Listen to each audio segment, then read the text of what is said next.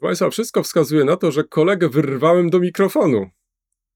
Wyrwać Dzień dobry. Jak wyrwać. Dzień dobry, ale rzeczywiście, proszę Państwa, nie zdążyłem jeszcze śniadania zjeść, więc jak coś będzie burczać w nagraniu, to to będzie mój brzuch. Dwóch historyków, jeden mikrofon. Jeden mikrofon? Dwóch historyków? No nie, ale to znowuż mi wszedłeś w paradę. No tak zazwyczaj się dzieje. Profesor Krzysztof Równiewicz. Profesor Przemysław Wiszewski. Próbujemy nagrywać to, co nas ciekawi, to, co nas kręci, ale zawsze w kontekście historii. No niestety, takie już mamy, że tylko o historii, chociaż czy zawsze na poważnie? No nie zawsze, a przede wszystkim historia to cały świat. To nie tylko to, co minęło, ale też to, co jest teraz. Chcemy pokazać, że w historii można poznawać się w różny sposób. Zdecydowanie w różny sposób i nawet można się nią bawić. Państwo wszyscy widzą, że się uśmiechamy, więc my się też bawimy nieźle. Bardzo dobrze. Dwóch Liczymy na historyków, jeden mikrofon. Jeden mikrofon? Dwóch historyków.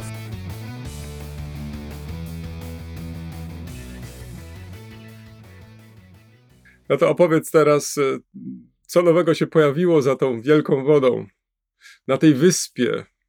Mhm. To Otóż tak, wczoraj, słuchaj, obejrzałem, trudno to nazwać debatą, raczej to były monologi e, w telewizji w, w rządowej. Em, No, dzisiaj pojawiło się sporo różnych e, komentarzy, ale tu nie chcę cię e, zanudzać, państwa też, bo to każdy może sobie też po nie sięgnąć. Natomiast moje pytanie byłoby takie w nawiązaniu do tego, co się dzieje za tą wielką wodą. Czy, czy Wielka Brytania żyje naszymi wyborami? A chcesz, żebym był delikatny, czy żebym powiedział prawdę? Nie, no, ty mówisz tylko prawdę i, i tylko prawdę. Okej, dobrze. No to powiem prawdę dla większości, ale to absolutnej większości, 99,9 mieszkańców tutejszych, no Polski nie ma. Znaczy, jak jest, to przebija się skandalem. Natomiast stwierdzenie, że w Polsce są wybory, już nie mówiąc o tym, jakie wybory, było sporym zaskoczeniem dla najbardziej liberalnych moich kolegów tutaj. Hm. Naprawdę wyjazd No. za granicę robi dużo dobrego. Lub też, e, wiesz, ja jeszcze mogę zinterpretować to w ten sposób. Hmm. Od momentu, kiedy mm, Wielka Brytania odłączyła się od Unii Europejskiej, to sprawy europejskie pewnie ją nie interesują, a zwłaszcza co się dzieje u jej niedawnego partnera Polski. Chociaż z drugiej Pocieszasz strony, się, bo ta moja uwaga odnosi się do ludzi, którzy właśnie bardzo Europą są zainteresowani i e, wręcz zgłaszają, że no cały czas czują się Europejczykami i Brexit był największą klęską Brytanii, Mm. jaka, jaka była. Nie. Po prostu Polska jest elementem tej układanki bardzo odległym z punktu widzenia Wielkiej Brytanii, mimo że jest tutaj bardzo wiele naszych migrantów, oczywiście i oni tą sprawą polską jak najbardziej, mm, jak najbardziej żyją, przynajmniej w większości, no nie, na pewno nie wszyscy. Hmm. Chociaż z drugiej strony mamy w, nadal do czynienia z dosyć dużą polską migracją w Wielkiej Brytanii, tak więc choćby z tej racji em, to zainteresowanie z kolei ich większościowych sąsiadów e, mogłoby być e, bardziej oczywiste. Tym, co się w Polsce dzieje. Ale nie jest, tak nie jest ale właśnie. nie jest, mój drogi. No dobrze, to, y, to, to jeszcze opowiedz, co tam się dzieje ciekawego. Poza tym, że nikt nie obserwuje tego, czym my dzisiaj żyjemy, czyli wyborami. Em, mm, Zastanawiamy się nad takim czy innym punktem programu, taką czy inną osobą. To co w takim, czym w takim razie żyje w Wielka Brytania? Podejrzewam, że teraz bieżącymi wydarzeniami. No wiesz co, różnymi rzeczami. Mają swoje problemy związane ze strajkami w usługach publicznych. To rzeczywiście staje się dość uciążliwe, bo nawet planowałem jakąś wycieczkę i raczej nie dojdzie do skutku, bo nie jestem w stanie przewidzieć, czy pociągi będą, czy nie. A Mhm. moje ostatnie doświadczenia z podróżami kolejowymi wskazują na to, że planowanie jakieś dłuższe, ponadtygodniowe czegokolwiek jest bardzo trudne w tej chwili. No i jest oczywiście cały czas dyskusja, czego, jakby z czego to wynika, jak temu zaradzić. Duży, dużym problemem stale jest służba zdrowia i kryzys w służbie zdrowia. Ostatnio był bardzo taki interesujący, z naszego punktu widzenia też e, problem. Szkoły, przynajmniej część z nich, e, została wybudowana z materiałów e, budowlanych, które okazują się niekoniecznie wystarczająco trwałe. I w rezultacie tego w nowym roku szkolnym kilkaset, już nie pamiętam dokładnie ile, ale kilkaset zostało zamkniętych. Musiało e, czekać na dodatkowe prace, które pozwolą wzmocnić zwłaszcza stropy. Ale w, zdaniem publicystów taki los czeka dobrych kilka tysięcy szkół Hmm. w e, całej Wielkiej Brytanii. Co oczywiście w skali to nie jest e, jakby wiele, no bo tych szkół jest 10 tysięcy. No ale z perspektywy mieszkańców, kiedy nie wiesz, czy twoja szkoła będzie otwarta, czy nie będzie, to jest to rzeczywiście sytuacja e, męcząca. Ale z rzeczy takich przyjemnych e, rozmawiałem wczoraj z e, panem, który akurat termostat wymieniał w mieszkaniu. No i e, z rozmowy z nim wynikła rzecz, która mnie zadziwiła. No bo co jest takim, taką rozrywką fizyczną takiego zupełnie przeciętnego Brytyjczyka? No to nie był jak ktoś z takiej no, klasy robotniczej. Jak myślisz? Co może być taką rozrywką, jak ty biegasz, czyli taką dającą ciału jakieś wytchnienie? E, Pójście do knajpy i gra w bilarda. No i polskie podejście, polskie podejście. Otóż ten pan, kolego, gra w golfa. O, A to- golfa, tak. ale słuchaj, no to Ja- nie byłem tak daleko, bo to też się gra do dołka. Też się gra do dołka. Ale zapytałem się go, no, no dobrze, no ale no, to jest w ogóle jakieś pole golfowe w Cambridge, no bo to jest mała miejscowość, Mhm. dużo zieleni, ale nigdy nie widziałem tutaj jakiegoś drogowskazu. I on powiedział, że tak. W okolicy e, Cambridge jest, jak to wyliczył, 30 pól golfowych. Mhm. 30 pól golfowych. Potrafisz to sobie wyobrazić? To jest miasto, ja wiem, wielkości może Wałbrzycha, może trochę mniejsze, chyba nawet mniejsze trochę niż Wałbrzych. 30 pól golfowych. No i ja pytam się go, no ale czy to nie jest sport dla raczej takich zamożnych obywateli, już niczego nie sugerują? On spokojnie powiedział, tak, to jest bardzo e, kosztowny sport, ale dzięki temu można pochodzić, poruszać się. Tak już nic nie mówiłem, ale pan miał sporą nadwagę, co wskazuje, że to ruszanie jest takim sportem dość okazjonalnym. Natomiast Chyba, że ma pomocnika. To pokazuje też Chyba, taką, że ma pomocnika. może ma pomocnika i jeżdżą w wózku, nie? Ale to Tak. pokazuje to skrzyżowanie kwestii społecznych, gdzie gra w golfa jest elementem przynależności do pewnej grupy społecznej, a z drugiej strony takiego zupełnie odmiennego e, spojrzenia, że fajnie jest się poruszać, no ale to poruszanie musi mieć klasę i styl jednak. To nie można. Pytałem się go, czy gra piłkę nożną, on tak na mnie spojrzał. Piłkę nożną. Więc proszę to- to- Państwa, jeśli chodzi o sport narodowy Anglików, to już nie jest piłka nożna. No właśnie, wiesz, tak jak mnie zapytałeś, to o, pomyślałem też o piłce nożnej, ale z drugiej strony przecież nie każdy musi chodzić dzisiaj na piłkę nożną, chociaż oczywiście także i w Wielkiej Brytanii ta piłka nożna jest, jak wiadomo, no sportem narodowym, no więc to chyba daleko, daleko e, nie trzeba szukać e, określeń. E, to co, dzwonimy? Dzwonimy. Kolego, to jakaś nowinka, starowinka? Jak zwykle ty zaczynasz w starym wykonaniu. Ale nowa, To Bardzo odświeżona. starym, bo, bo dzisiaj właśnie ćwicząc rano zastanawiałem się, ale cóż ja mogę znowu powiedzieć? Te nowinki mnie wykończą kiedyś. No ale, ale dobrze, proszę Państwa. Nowinka, starowinka, e, czyli z moich kronik wyciągam kolejną rzecz i zastanawiałem się, jaka jest różnica między takim opowieścią o początkach Polaków i opowieściami o początkach e, Anglików. No i taka podstawowa jest taka, że u nas w zasadzie nie bardzo wiadomo skąd się Polacy wzięli. I do tego stopnia nie wiadomo, że nawet nasz pierwszy kronikarz nie miał pojęcia, jak to wytłumaczyć, że w ogóle Polacy e, powstali, więc po prostu stwierdził, że byli na miejscu i, i tyle. No, byli. A wśród nich był Piast i Popiel, no i cała historia się zaczyna. Natomiast e, dopiero dużo później, 100 lat w zasadzie później, na przełomie XII i XIII wieku mistrz Wincenty zaczął wymyślać, w jaki sposób Polacy jako grupa, grupa taka etniczna powstali, ale on też za bardzo nie miał pomysłu.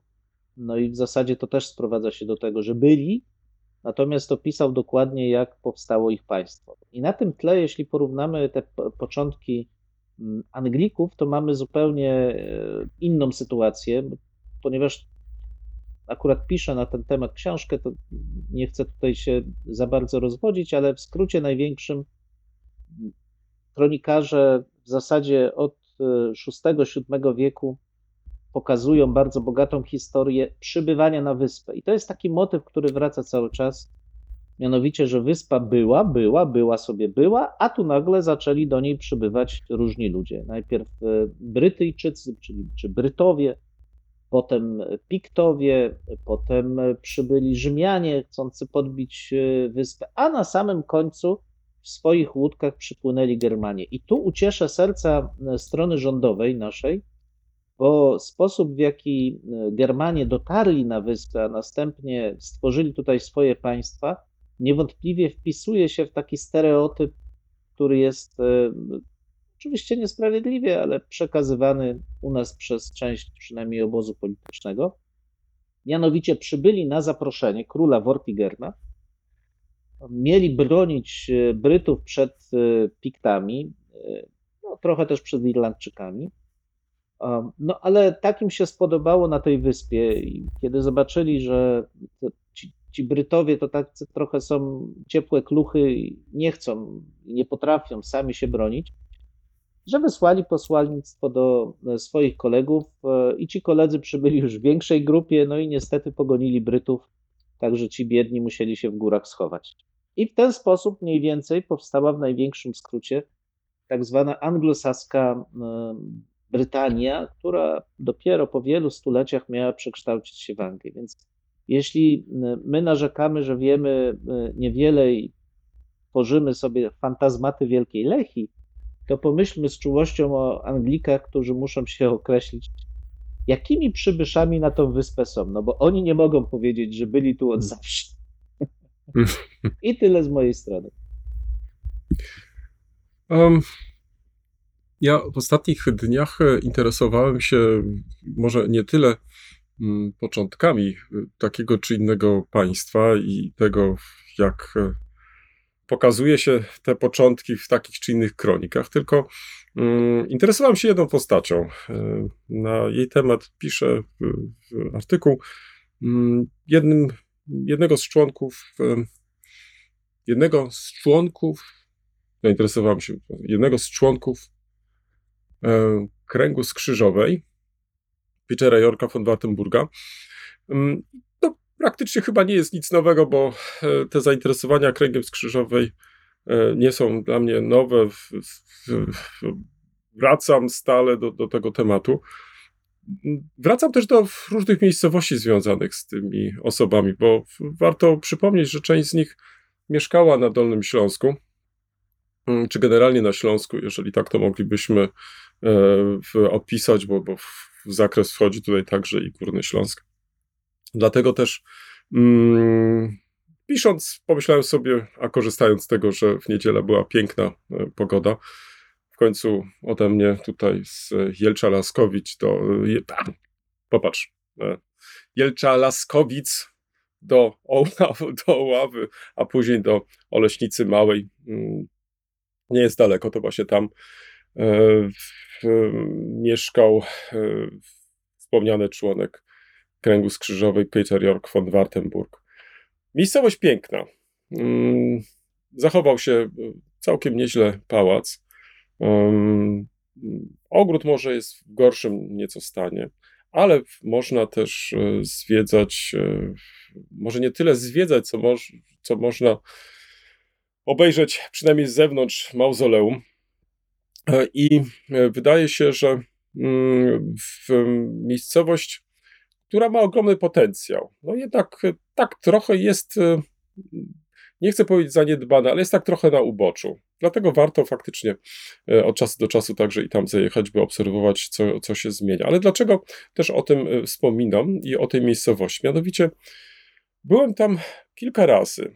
Chyba po raz pierwszy byłem z okazji odsłonięcia tablicy na murach pałacu poświęconej wspomnianemu Peterowi Jorkowi von Wartenburgowi. Przepiękna uroczystość. Pamiętam, że zgromadziła ona sporo osób. Odbyła się też msza w, w, w, kaplicy pałacowej.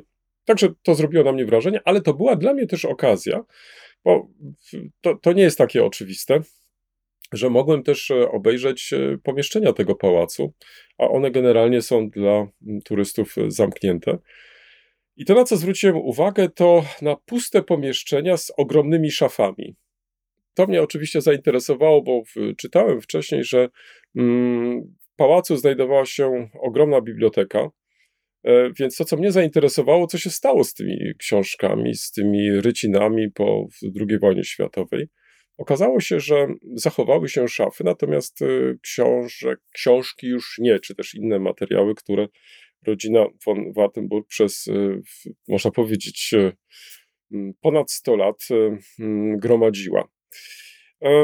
Później zacząłem szukać i co się okazało, że ta biblioteka, jedna z największych bibliotek prywatnych, majorackich, liczyła ponad 120 tysięcy tomów.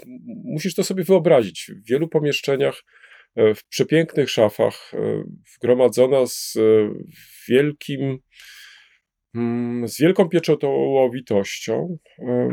I w bibliotece tej znajdowały się różnego rodzaju ważne podksięgozbiory, bym tak nazwał, ponieważ rodzina von Wartenburg kupowała całe księgozbiory znanych pisarzy, Ditleja, filozofów, ale także w, tworzyła swoje własne e, archiwum, które mm, często służyło e, badaczom do e, pisania różnego rodzaju tekstów.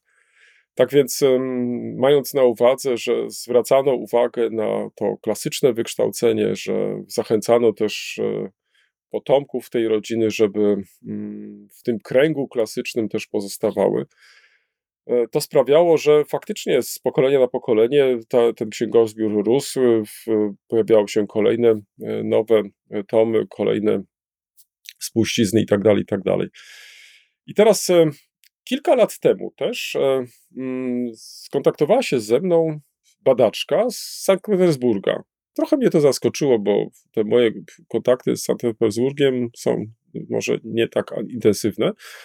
Ta z kolei nie wiem w jaki sposób, e, dowiedziała się, że interesuje się e, historią kręgu skrzyżowej. No i napisała do mnie, że właśnie kataloguje w Sankt Petersburgu, w bibliotece, biory z biblioteki z Oleśnicy Małej, von Wartenburgów. To mnie oczywiście e, zaciekawiło, ale naturalnie mogłem sobie to wszystko jakoś połączyć, ponieważ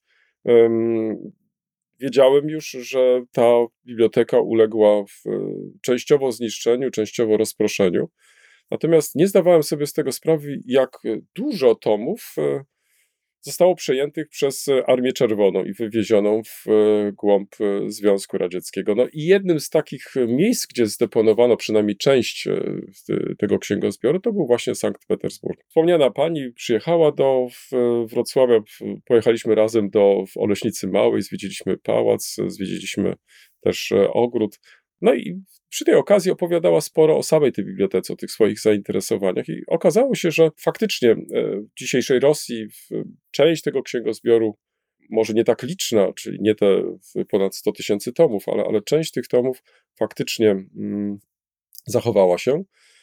I w, postanowiła zrobić katalog tych zbiorów. Także istnieje katalog do tej biblioteki. Oprócz katalogu, e, który wykonano jeszcze w XIX wieku, a później na początku XX wieku, to jest to jeden też z niewielu wykazów, y, co się tak naprawdę z tej biblioteki zachowało, gdzie znajdują się te tomy. Dlaczego o tym wspominam? Wspominam o tym, ponieważ często w, nie zwracamy uwagi na to, że te pałace tutaj i ich właściciele na, w, w Śląsku pełnili też to taką w, rolę kulturotwórczą, to znaczy poprzez zbieranie różnego rodzaju materiałów, e, gromadzenie ich.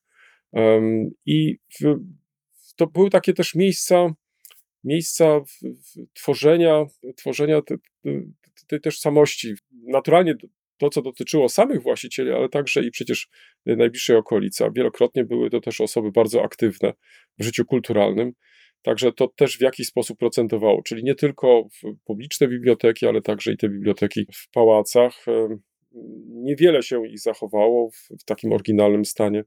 W przypadku Oleśnicy Małej mamy do czynienia tylko już e, faktycznie z szafami. Możemy sobie na tej podstawie jakoś wyobrazić. Naturalnie możemy sięgnąć po opisy e, z początku XX wieku tej biblioteki, możemy sięgnąć też po ilustracje, po pojedyncze tomy być może też, ale zrobić sobie, wiesz, wyobrazić te ponad 100 tysięcy tomów, to muszę ci powiedzieć, że e, to, to musiała być ogromna, ogromna biblioteka i um, to tylko pokazuje, jak e, dużą wagę przykładano do tego rodzaju zbiorów. Z mojej strony to tyle. No co, dzwonimy? Dzwonimy. Ale zanim może przejdziemy do w, w tej części, w, mm, czyli do lektur, to może taka uwaga techniczna. Proszę Państwa, mieliśmy pewne kłopoty na łączach, ale proszę się nie dziwić, to w końcu duża odległość, tysiące kilometrów, kolega gdzieś jest tam za wodą, więc, e, ale teraz już wszystko powinno działać. Kolego. Chyba tak, a ja zakładam, że to, że, że to Pegasus usłyszał, że wyrażam się bez odpowiedniego szacunku o Jorkach. O mojej ojczyźnie i postanowił, ta, o, albo o Jorkach już usłyszał. Myślałem, już myślałem, że coś o Jorkach powiedziałeś nie tak jak trzeba. No dobrze. W każdym e. razie łubu dubu, łubu dubu. Tak jest, tak, tak. To co, to, to w takim razie wracamy już do głównego naszego, do głównej części naszych rozważań. Lektury, kolega. Co tam udało ci się Lektury. przejrzeć, tak, przeczytać? A właściwie, a właściwie Dzisiaj chciałem nie, nie o książkach, tylko o filmie, żeby nie było, że ciągle o średniowieczu mówię, a to niekoniecznie. I to w dodatku Kolega zawodnym. Chce odpocząć od średniowiecza od czasu budzić. do czasu. Nie, wcale nie, wcale nie. Ale okej, okay, dobrze. Można i tak to ująć. Rzeczywiście y, film taki paradokumentalny, czy dokumentalny z wstawkami, jak teraz się kręci, takimi w, aktorskimi, obejrzałem sobie. Takim jak powiem, że bliski Twoim zainteresowaniom, to mnie za chwilę zdzielisz przez web, ale w jakimś sensie tak, bo dotyczył historii Niemiec i to tej najnowszej międzywojennej. Nie wiem, czy widziałeś taki, Najnowszy e, taki film. Ja już się tak zastanawiam. E, Dla mnie to jest najnowsza. No więc właśnie, najnowszy międzywojennej. Kolego, to, to, to tak było po, po, po II wojnie, zaraz, wiesz, historia najnowsza to była ta po e, w I wojnie światowej, a teraz mówi się o nowszej historii najnowszej, tak więc, wiesz, już po roku 80, a najnowsza po II wojnie światowej.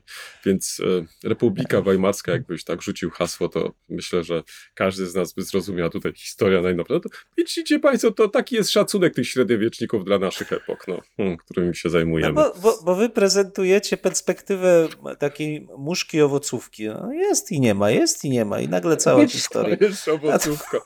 No tak, tak, tak, tak. tak. No ale dobrze. Ty no chcesz, nie, przepraszam, to... mówić o jakiejś przelotności, tak, bo tak, to by się tak skojarzyło, tak, owoce już opadły, tak, tak, i teraz jabłka trzeba zebrać, śliwki się skończyły i teraz muszka, mu się pojawiła jakaś owocówka. No dobrze, wracamy Taka do... Jed, jętka. Do twojego no, filmu. No dobrze, no, dobrze, no, mogła być jętka jednodniówka, ale nie ma, dobra, nieważne. W każdym razie w każdym razie film pod tytułem Eldorado wszystko, mhm. czego nienawidzą naziści. Nie wiem, czy widziałeś taki film? Nie, nie. nie. 2023, e, więc nowy.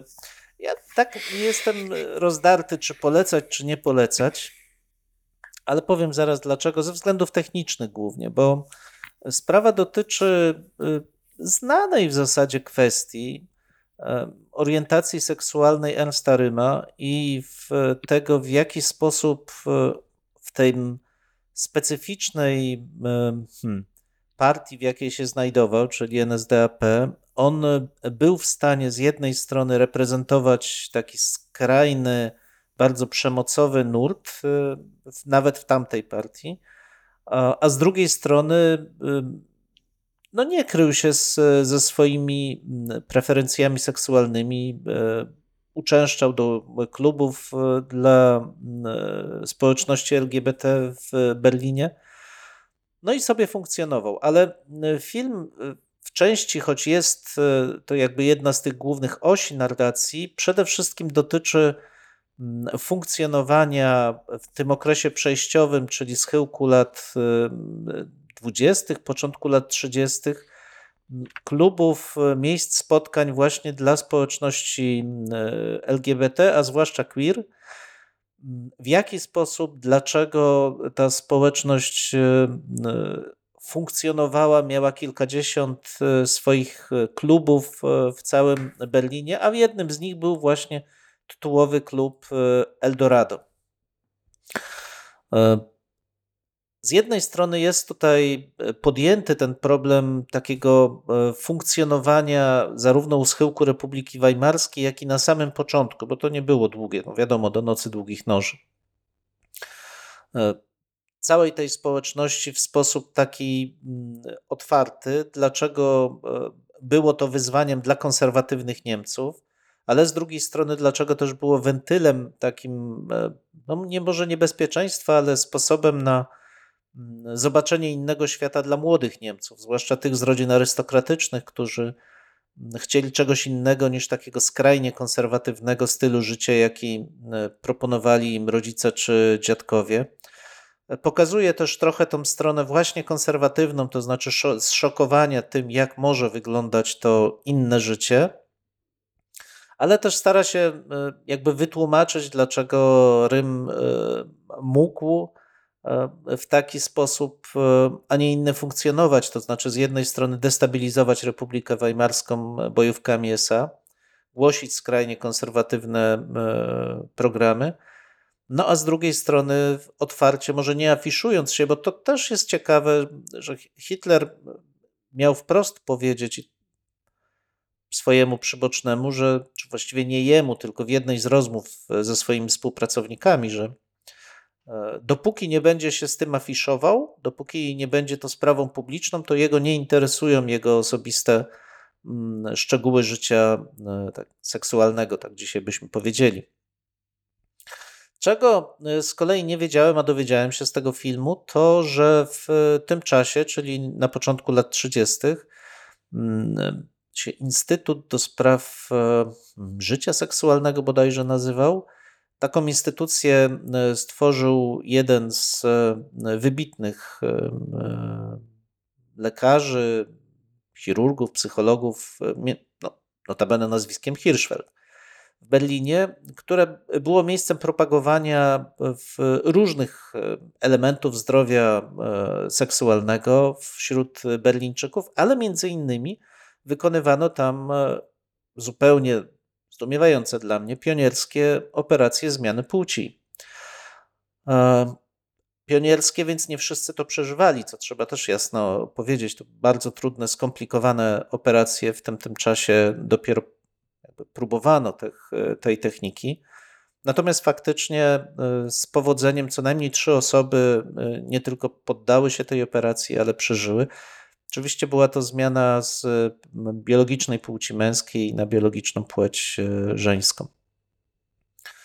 Warto zobaczyć ten film chociażby dlatego, żeby zobaczyć tą inną stronę ówczesnej kultury e, niemieckiej.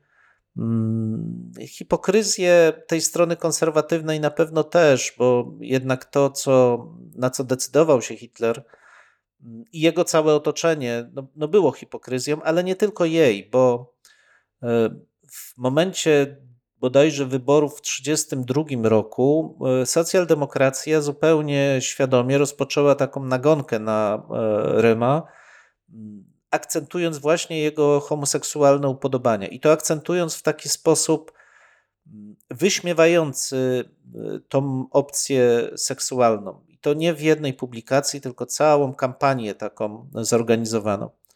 No i co może być przestrogą dla e, polityków, to ta kampania okazała się kompletnie nieskuteczna. Hmm. znaczy, socjaldemokraci mieli e, taką nadzieję, że jeśli pokażą no właśnie te upodobania seksualne czy orientację seksualną Ryma, to na tle samego programu partii pokażą no właśnie taką hipokryzję i to spowoduje, że wyborcy się od nich odwrócą. Nic takiego się nie stało. Wręcz e, w kolejnych wyborach e, hitlerowcy mieli tam chyba 2% większy udział w, e, w ogóle głosów. No mm. i tyle. Polecam. Mm. Jeśli chcecie Państwo zobaczyć, i tylko jeszcze króciutko powiem, dlaczego się waham, bo to nie jest wybitny dokument. Od razu mm. to trzeba mm. powiedzieć z wyraźną tezą. Miejscami no jednak przydługi, 90 minut wydaje mi się tutaj niepotrzebnie długim okresem czasu. Mhm, Ale warto zobaczyć, żeby tę mniej znaną stronę Republiki Weimarskiej i początku okresu III Rzeszy ocenić. I oddaję głos do studia. Tak, dziękuję. Natomiast tu jeszcze, jeżeli pozwolisz, to e, takie może małe uzupełnienie, bo to e, mogłoby być trochę niezrozumiałe też, bo od e, 1871 roku obowiązywał paragraf 175 e, kodeksu karnego, który mm, określał homoseksualizm jako, i tutaj co warto podkreślić, przeciwny naturze nierząd, bo ta, tak, tak to określano. I tutaj na co warto zwrócić uwagę, to stanowił on, zwłaszcza w okresie III Rzeszy, podstawę do prześladowań i eksterminacji osób e, homoseksualnych. e, I teraz, e, co się dzieje po II wojnie światowej, bo wydawałoby się, że II wojna światowa mogła znieść ten paragraf, to wyobraź sobie, on obowiązywał, i teraz musimy to podzielić, w NRD do 67 roku, natomiast w Republice Federalnej Niemiec do 69, chociaż ostatecznie dopiero w latach 90. uchylono ten paragraf. No, z tym paragrafem to, to rzecz jest taka dziwna, bo on formalnie oczywiście był, ale sądy, przynajmniej w czasach Republiki Weimarskiej, to się oczywiście potem zmieniło, ale sądy uznawały, że żeby doszło do nierządu, no to musi dojść do stosunku seksualnego. A żeby doszło do stosunku seksualnego, on, znaczy, żeby doszło, żeby on był podstawą do wyroku, to trzeba mieć jednoznaczne, stuprocentowe potwierdzenie, że do niego doszło. I policja, która e, chciałaby kogoś oskarżyć, musi takie dowody przedłożyć. Więc co, w rezultacie to, co robiła policja ówcześnie, w czasach Republiki Weimarskiej, to stosunkowo rzadko zmierzała do sądu, bo rzeczywiście w większości sądy wymagały jednak potwierdzenia, że doszło do stosunku. No i jeśli nie było świadków stosunku, nie można było kogoś takiego skazać. Mhm, mhm. Natomiast policja e, prowadziła e, kartoteki. E, Opisywała wszystkie osoby, które zjawiały się w tych klubach. One nawet nie wiedziały, że są pod obserwacją i że w, na policji taka kartoteka ich jest prowadzona. Część z nich się zachowała, co dzisiaj no, pomaga jakby pokazać to, to środowisko. Ale paragraf, e, ten paragraf e, 175 nie był stosowany w praktyce tak często, a właściwie rzadko. Natomiast mógł posłużyć rzeczywiście w e, walce politycznej właśnie jako taki typowy hak. Mhm. E, Zresztą sam wiesz, że w PRL-u dokładnie Tak, tak, samo to tak. funkcjonowało. Tutaj akurat Oczywiście. Niemcy nie są żadnym Wyjątkiem. akcja Hyacynt, wszystkie Tak. te, te rzeczy. Tak. Mhm. Mhm. Dziękuję, już nie, nie ten. Nie, nie, to, to tylko wiesz, tak pomyślałem sobie, że może warto też zwrócić uwagę, e, że, że w, były też i takie paragrafy, które mm, przetrwały trzecią Rzeszę i mm, praktycznie do niedawna były obowiązujące. To też trochę tak świadczy o tym, jak e, zmieniał się stosunek e, powolnie, e, także w Niemczech wobec e, tej grupy osób i coś, co dla nas być może dzisiaj jest oczywiste, albo na co może specjalnie nie zwracamy uwagi, no to musimy mieć też e, tą świadomość, że osoby te choćby z, e, mm, z powodu funkcjonowania tego paragrafu były represjonowane i w, nie do końca mogły, mogły korzystać z wolności państwa demokratycznego. To może tyle do, dopowiadając. Wiesz, e, te moje lektury poszły w różnych kierunkach. e, Powiem tak, że taką może mm, takim pretekstem do tego, żeby sięgnąć raz jeszcze po tą problematykę, to było bardzo ciekawe seminarium pod koniec tygodnia, w którym uczestniczyłem, które też współorganizowałem. Było poświęcone genocidowi i w prawie czy prawu. Miałem okazję wysłuchać bardzo ciekawych wystąpień młodych e, teraz badaczek i badaczy z różnych krajów europejskich. E, Muszę ci powiedzieć, że poziom e, tych, tych wystąpień był bardzo wysoki i mimo, że to były często takie pierwsze wprawki, e, przymiarki do, do, do tematu, e, który w przyszłości ma się e, stać e, rozprawą doktorską, to już nawet na tym etapie widać było to takie ogromne zaangażowanie, ale też zainteresowanie tym tematem. Tak więc myślę, że kto wie, ta, ten problem, także w kontekście trwającej wojny na Ukrainie, pewnie będzie wracać w naszych, w naszych badaniach. Takim ciekawym aspektem, który się pojawił, to na ile to pojęcie genocyd może być też mm, takim sposobem czy pojęciem analitycznym do rozpatrywania różnych przejawów e, ludobójstwa. Tak więc e, rozmawialiśmy też o różnych e, kwestiach metodologicznych i z tego też powodu było to dla mnie bardzo ciekawe. Poza tym mnie się podobał sposób, mm, sposób podejścia też do tego seminarium, bo to nie było takie typowe seminarium. Nie tylko wysłuchaliśmy tych bardzo ciekawych mm, wystąpień, ale też był czas na mm, cztery warsztaty w trakcie tego seminarium, które poprowadziły koleżanki i koledzy, którzy na ten temat coś więcej już napisali, już dzisiaj są profesorami na różnych uczelniach w Europie.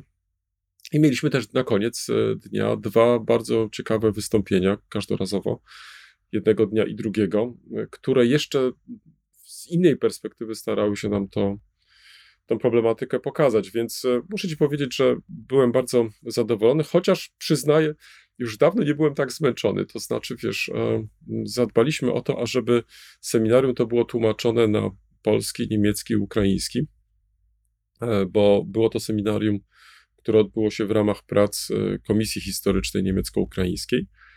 Ale niezależnie od tego, nie wiem, z, z czym to jest związane. Może dlatego, że już dawno nie uczestniczyłem w tak e, intensywnym spotkaniu od rana do wieczora i muszę ci powiedzieć, że pod koniec dnia już praktycznie chyba nie kontaktowałem już, to znaczy ledwo co dojeżdżałem do domu i rzucałem się na łóżko i, i następnego dnia od nowa.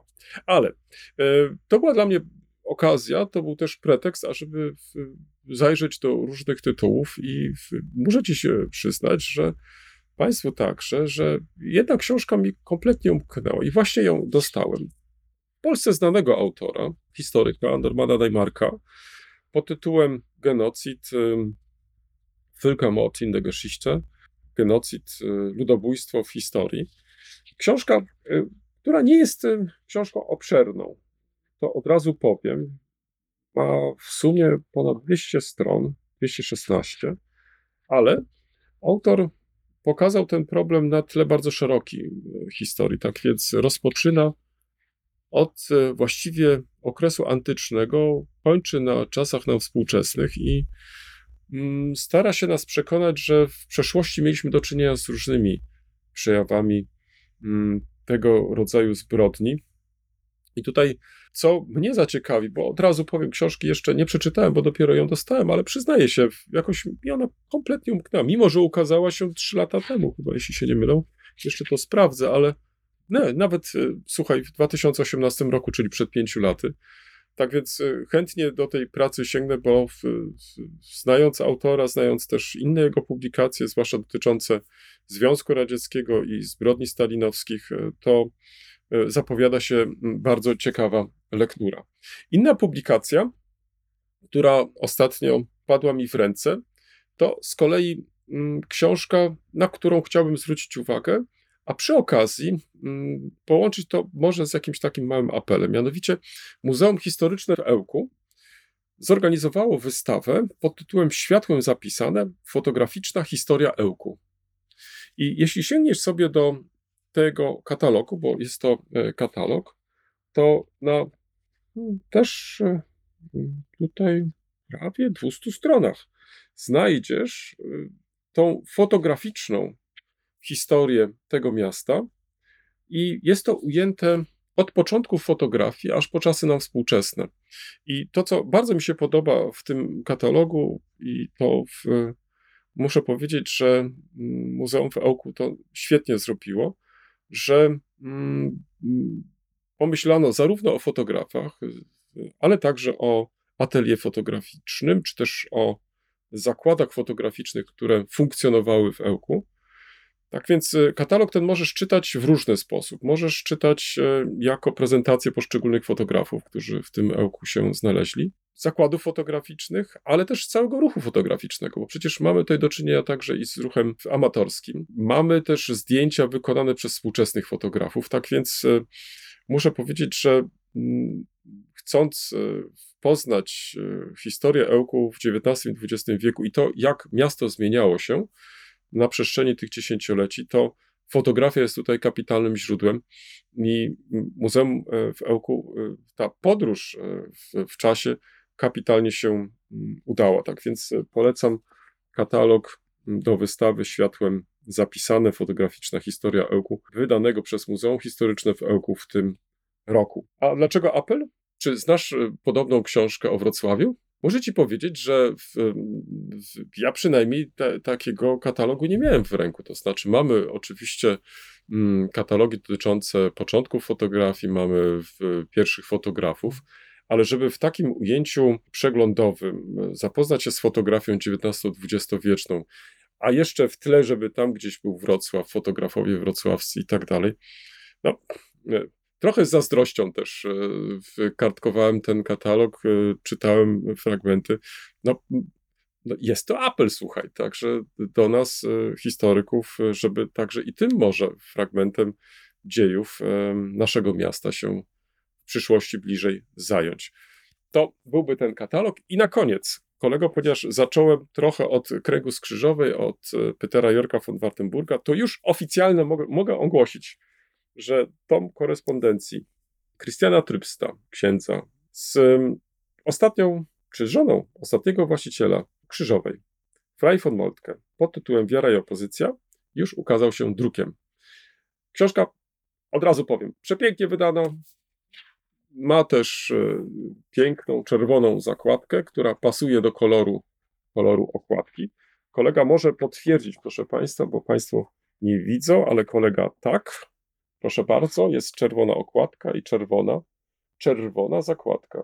Jest, jest. Tak. Jest, absolutnie jest czerwona zakładka. Tak. I czytając możesz sobie faktycznie zaznaczać, czy zaznaczyć to miejsce, gdzie skończyłeś. I mam jeden egzemplarz dla naszych słuchaczek i słuchaczy. Z przyjemnością go przekażę, bo myślę, że osoba, która e, zgłosi się do nas, e, z pewnością potwierdzi, że jest to bardzo Y, ciekawa, ciekawa lektura. Wypadałoby zadać jakieś pytanie chyba, nie? To znaczy tak, żeby to tak y, spopularyzować. To może mm, zapytam się, w jakich latach Freya von Moltke przebywała w Niemczech po II wojnie światowej? Dłużej. O, może tak. Myślę, że odpowiedź a, a, a będzie powiedz prosta. jeszcze, czego dotyczy? A powiedz jeszcze, bo poprzedni konkurs poprzedni konkurs rozstrzygnąłeś, bo też no, konkurs no, Nie rozstrzygnąłem, bo się nikt, słuchaj, nie zgłosił, to znaczy... Mm, no właśnie. Wyobraź sobie, to trochę mnie zaskoczyło, że, że wydawało mi się, że książka e, byłego ambasadora Niemiec w Polsce, Rolfa Nikela, pod tytułem Wrogowie, obcy, przyjaciele. Zobacz, e, mam tą książkę u siebie cały czas na biurku i czekam z niecierpliwością na, na, na jakieś zgłoszenie, że właśnie ta książka wzbudzi jakieś zainteresowanie u naszych słuchaczek i słuchaczy, ale niestety ja nie dostałem e, żadnego, żadnego maila w tej sprawie, chyba że ty coś dostałeś, no ale w, to byś mi pewnie napisał. Wiesz, ja nie e, dostałem, ale, ale od razu ci powiem, że jak nie będzie, to poproszę żonę, żeby się zgłosiła, bo ja jestem bardzo książki ciekawy. tak, proszę Państwa, to jeszcze na koniec chciałem powiedzieć, że być może mamy do czynienia z jakimś kryzysem czytelnictwa, bo my tutaj sięgamy do różnych materiałów, sięgamy i do tych tradycyjnych książek, sięgamy do książek w wersjach elektronicznych. Kolega mm, niedawno mówił coś o filmie. Ja jeszcze tutaj o katalogach e, wystaw i tak dalej, więc mamy różne materiały. I tak się zastanawiałem, może ten brak zgłoszenia to nie tyle jest e, brak zainteresowania dla tej problematyki polsko-niemieckiej, ale może to, to jest jakiś e, schyłek, jakaś katastrofa czytelnicza, nie wiem, trudno mi powiedzieć. Niezależnie od tego, książka jest jeszcze w grze. O, może Przemku powiedzmy tak. Natomiast e, jeżeli się okaże, że do przyszłego tygodnia nikt się nie zgłosi, egzemplarz jest twój. O, od razu może tak powiem. Nie żebym zniechęcał, No proszę więc Państwa. Właśnie tak. Tak, to prawda. Natomiast e, druga książka jest również w grze. E, Za dwa tygodnie, jeżeli się okaże, że nikt się nie zgłosi, kolego, obiecuję, ta książka również przejdzie na Twoją własność. To co, z mojej strony to tyle. Dzwonimy? Dzwonimy, dzwonimy. Dzwonimy. Jak byłem ostatnio w Oleśnicy Małej, proszę Państwa, to w, mimo, że zaznaczyłem wcześniej, że do tej wsi dojeżdżam w ostatnim czasie nawet y, często, to co robiłem, to koncentrowałem się głównie na pałacu, na otoczeniu pałacu, na ogrodzie. Naprawdę to jest przepiękne miejsce, tak więc jeżeli Państwo jeszcze tam nie byliście, na Dolnym Śląsku, niedaleko Oławy, to, to, to polecam. Jest bardzo malownicze. To tym razem postanowiłem zwiedzić sobie całą wieś. To jest duża wieś e, i, i zachowało się e, dużo starych e, budynków. I na jednym z nich znalazłem łacińską inskrypcję. Od razu się poddaję. E, e, Tak stałem przed e, tym budynkiem i tak czytałem i czytałem, raz, że z błędami, ale to już jest to, historyk historii najnowszej czyta sentencję po łacinie i się okazuje, że jeszcze do tego są błędy, proszę Państwa, to, to naprawdę na jedną głowę to jest za dużo.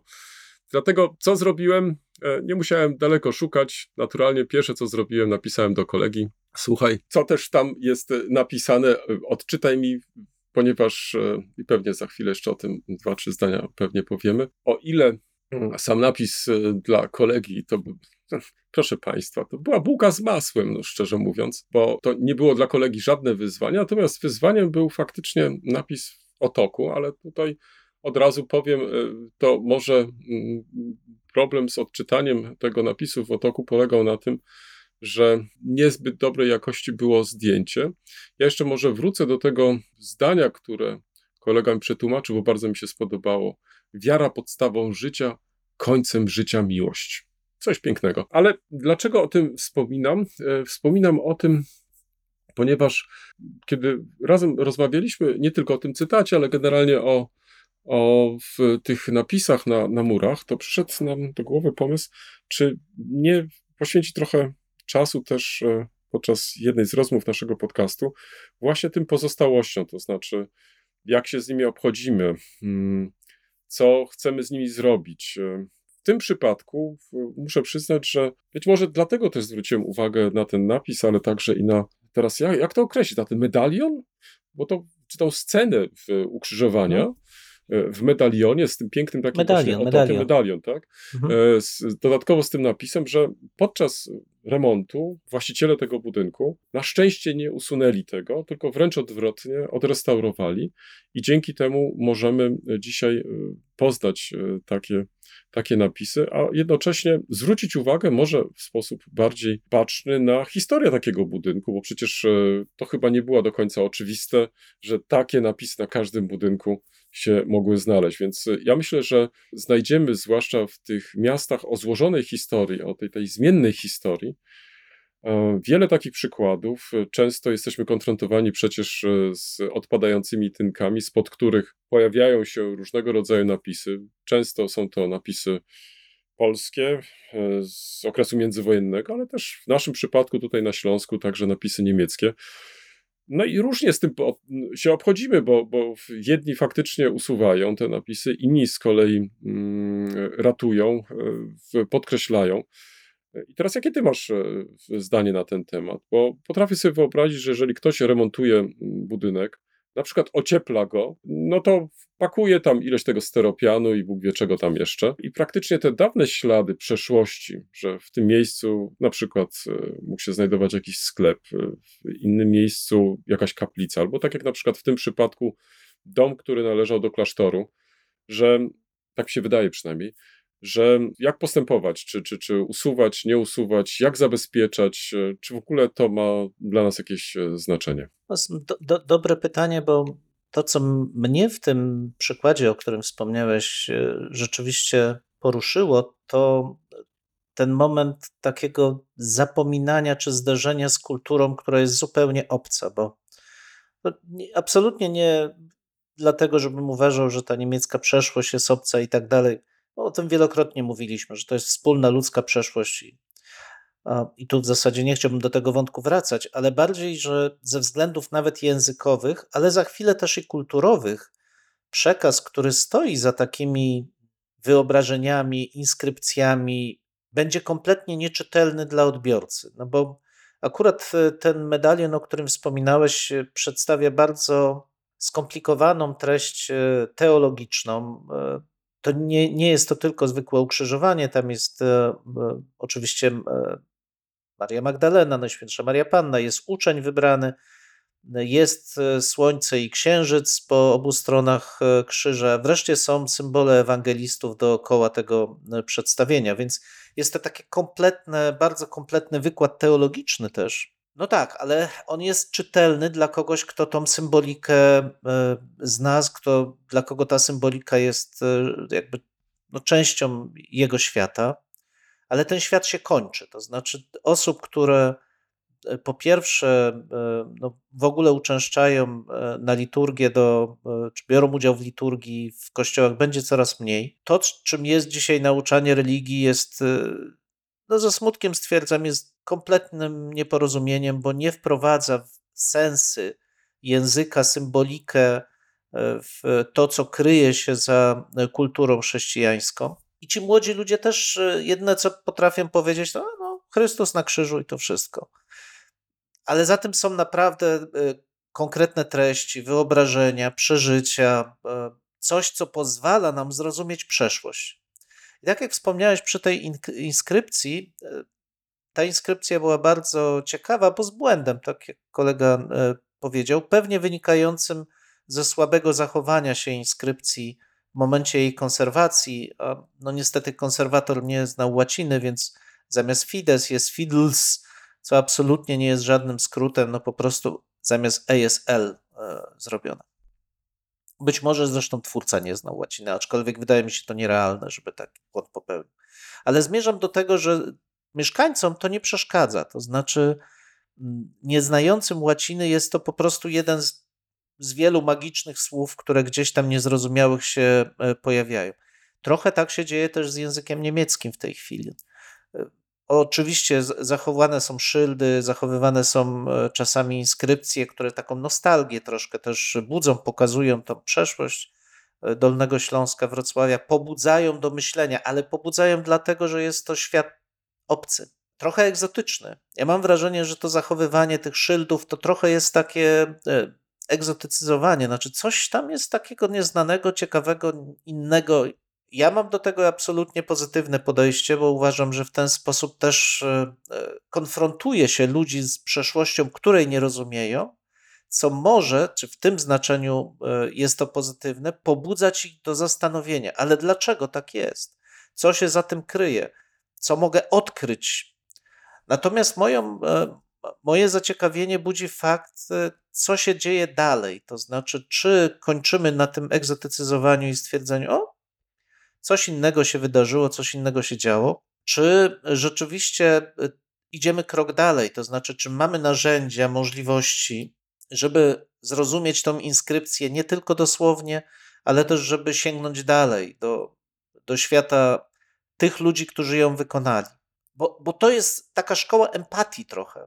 Czy zatrzymujemy się nad tym, y, co widzimy, czy jednak wykonujemy pewien wysiłek i staramy się zobaczyć coś więcej. I z tego powodu zarówno ta inskrypcja, jak i cały ten, to, to poszukiwanie w treści, które są, wychodzą z podtynku, ten piękny program z podtynku Patrzy Breslau, dla mnie jest e, niezwykle cennym probierzem funkcjonowania społeczeństwa mm. w odniesieniu do e, jej jego przeszłości, ale w odniesieniu w ogóle do ludzkiej przeszłości.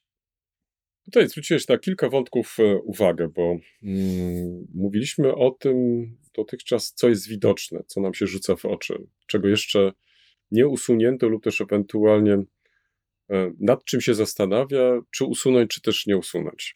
Natomiast sporo jest jeszcze takich rzeczy niewidocznych i na przykład e, tutaj raz przywołam Oleśnicę Małą, dochodząc do tego budynku, gdzie znalazłem tą inskrypcję, ten medalion, minąłem trzy dęby, które może nie są jakieś szczególne, bo wymagałyby pielęgnacji i tak dalej, i tak dalej, ale faktycznie znalazły się na skraju drogi, czy dróg e, z jednej i z drugiej strony i były w bliskiej odległości. Tylko trzy dęby. Teraz, kiedy znasz, e, w jakich okolicznościach sadzono takie dęby, to oczekiwałbyś, że w tym miejscu znajdziesz jeszcze pomnik e, poległych w czy w wojnach wyzwoleńczych, czy zjednoczeniowych, czy kończąc na I wojnie światowej.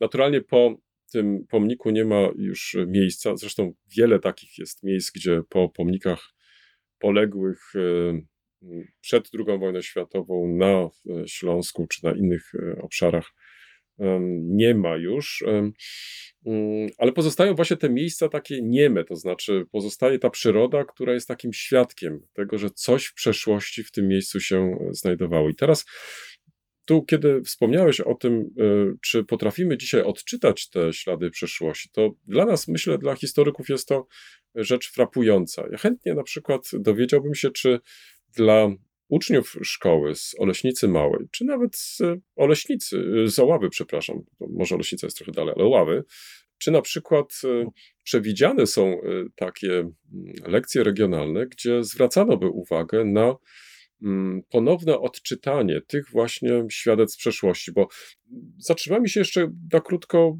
przy tym, na tym przykładzie medalionu. Oczywiście zdjęcie dołączę do naszego odcinka, tak żebyście Państwo mogli też e, zobaczyć, o czym rozmawiamy. To zastanawialiśmy się przez e, chwilę po tym, jak e, Przemku przesłałeś mi już to tłumaczenie, mm, kiedy ten medalion został wykonany, bo tutaj zwracaliśmy uwagę przede wszystkim na ten napis e, w otoku, który jest dzisiaj no, trochę nieczytelny, jednak to by trzeba było faktycznie mm, z bliska może przyjrzeć się temu, co tam po prostu napisano i w ten sposób odczytać. Ale ty proponowałeś, że to może być e, w XVI-XVII wiek, czyli mniej więcej właśnie taki okres. To tylko pokazuje, z, z jakimi częściami historii mamy do czynienia, z jakimi e, warstwami historii jesteśmy dzisiaj konfrontowani. I chyba mnie się wydaje, że to jest to, co sprawia nam ogromną przyjemność. To znaczy, pokazuje nam, że e, w przypadku Oleśnicy, przecież mamy tutaj do czynienia, Oleśnicy Małej, mamy do czynienia ze wsią e, powstałą w średniowieczu, że przez kolejne stulecia pojawiły się następne warstwy, które także i dzisiaj można znaleźć w tej współczesnej wsi, kiedy przechodzisz ulicami. Ale czego mi zabrakło? To zabrakło mi faktycznie takich tablic, które mogłyby o tym informować, które mogłyby w jakiś sposób e, zwracać uwagę właśnie na tą zróżnicowaną przeszłość. Być może hmm, są różne teraz e, w, konkursy, w, może można byłoby wykorzystać jakiś konkurs obywatelski, ażeby na przykład e, część tych właśnie nieodczytanych, nieodczytanych albo niedoczytanych miejsc przybliżyć, e, bo to myślę byłoby fajnym rozwiązaniem, a zwłaszcza dla osób przejezdnych, które niekoniecznie tak jak i my w sposób tak może analityczny podchodzimy do tego, co mijamy, to znaczy zaczynając od tych dębów, kończąc chociażby na tej inskrypcji. Tak, chociaż e, wiesz co, też trzeba pamiętać, że nie zawsze, zwłaszcza władzom lokalnym, te tablice wydają się czymś istotnym. I to jest ciekawe, no to kiedyś już wspominałem, że w ramach z jednego z projektów takie tablice w e, kilku gminach Dolnego Śląska przygotowywałem. I, mm, no i powiedzmy szczerze, tylko część gmin była zainteresowana w ogóle takimi informacjami dla swoich zabytków, co pokazuje chyba głębszy problem właśnie tego, o czym e, wspominałem na samym początku. To znaczy, że to są kultury zapominane, to znaczy są nawet nie chodzi o to, że one są obce, bo czasami to próbuje się tak kwalifikować, że tu na ziemiach śląskiej nie, nie, obca Ale kultury. czy to nie jest forma nie, usprawiedliwienia? Chodzi o coś więcej. Czy to nie jest forma usprawiedliwienia? To znaczy, że mówimy, że coś jest obce, że my tego nie rozumiemy w podtekście, więc nie będziemy się tym po prostu zajmować. No, na pewno, ale wiesz, mechanizm chyba dla nas jest ważniejszy. To mhm. znaczy, że nie ma naj, bardzo często nie ma przekonania, że warto włożyć jakiś wysiłek w poznanie otoczenia naszego, że żyjemy takimi czasami tu i teraz do tego stopnia, że zrozumienie tego, co nas otacza i dlaczego jesteśmy tu i teraz w takim, a nie innej sytuacji, zaczyna przerastać. Mm, ja to obserwuję, ale z drugiej strony cały czas e, z tej perspektywy mojej historyka epok wcześniejszych jest to zjawisko zupełnie ludzkie, ono się powtarza, natomiast zerwanie ciągłości jest też bardzo niebezpieczne, bo z jednej strony mamy e, to poczucie wyzwolenia, to Nietzsche zwłaszcza zwraca uwagę, że historia zbyt obciąża i powoduje, że nie można podejmować żadnych działań tratatata, więc lepiej z nim zerwać. Ale z drugiej strony to powoduje, że bardzo duża część ludzkiego doświadczenia, ale też e, takiego bogactwa przeżyć, jakie oferuje życie w świecie, zostaje odcięta. To znaczy, że życie staje się takie płaskie, jednowymiarowe Mm -hmm. w rezultacie takich działań. I zderzenie z tymi obcymi kulturami, czy w sensie niezrozumiałymi fragmentami kultur z różnych powodów, może działać trochę jak takie, nie powiem katarzys, ale jakby takie, taki bodziec, żeby o kurczę, to tu jest coś, o co ja się potykam. I historia występuje jako taki potykacz w tym momencie, dając szansę na to, żeby się otworzyć. I zwłaszcza dla dzieci, zwłaszcza dla młodzieży, uważam, że to powinno być cenne doświadczenie i warto stymulować właśnie do zderzenia z tym, czego nie rozumiemy. Że świat nie jest koniecznie taki prosty. To wprowadził może jeszcze jedno pojęcie, które w tym kontekście warto mm, wymienić palimpsest, bo wydaje mi się, że to może być też klucz do takiego baczniejszego przyjrzenia się tym różnym pokładom przeszłości, nie określając ich narodowo, etnicznie, tożsamościowo i tak dalej, tylko, tak jak w przypadku palimpsestu, że ścieramy tą warstwę po warstwie, żeby dowiedzieć się, co było wcześniej, bo przecież historia, zwłaszcza historia tak bogata jak historia Europy Środkowo-Wschodniej, no jest takim świetnym polem, żeby zdzierać te warstwy, żeby coś się dowiadywać, żeby tym samym zdzierając uczyć się szacunku wobec zarówno tej zdzieranej warstwy, jak i tych wcześniejszych. Ja bym tylko namawiał nie do zdzierania, tylko do odczytywania, bo rzeczywiście palimpsest dla tych z Państwa, którzy może niekoniecznie w, z tym terminem są zadomowieni, to palimpsest polegał na tym, że rzeczywiście z pergaminu ścierano warstwę tekstu, napis, nadpisywano kolejną, znowu ścierano i kolejną. Ale dzisiaj to odczytujemy, są różne techniki, które pozwalają wydobyć te teksty, które były wcześniejsze na wierzch. I ja do tego bym nawiązał, może nie ścierajmy, tylko wydobywajmy te, te teksty kultury no dobrze, to, to umówmy na się, to prześwietlajmy te wcześniejsze warstwy. O. Prześwietlajmy, tak? Czyli róbmy ten, to, to zdjęcie rentgenowskie.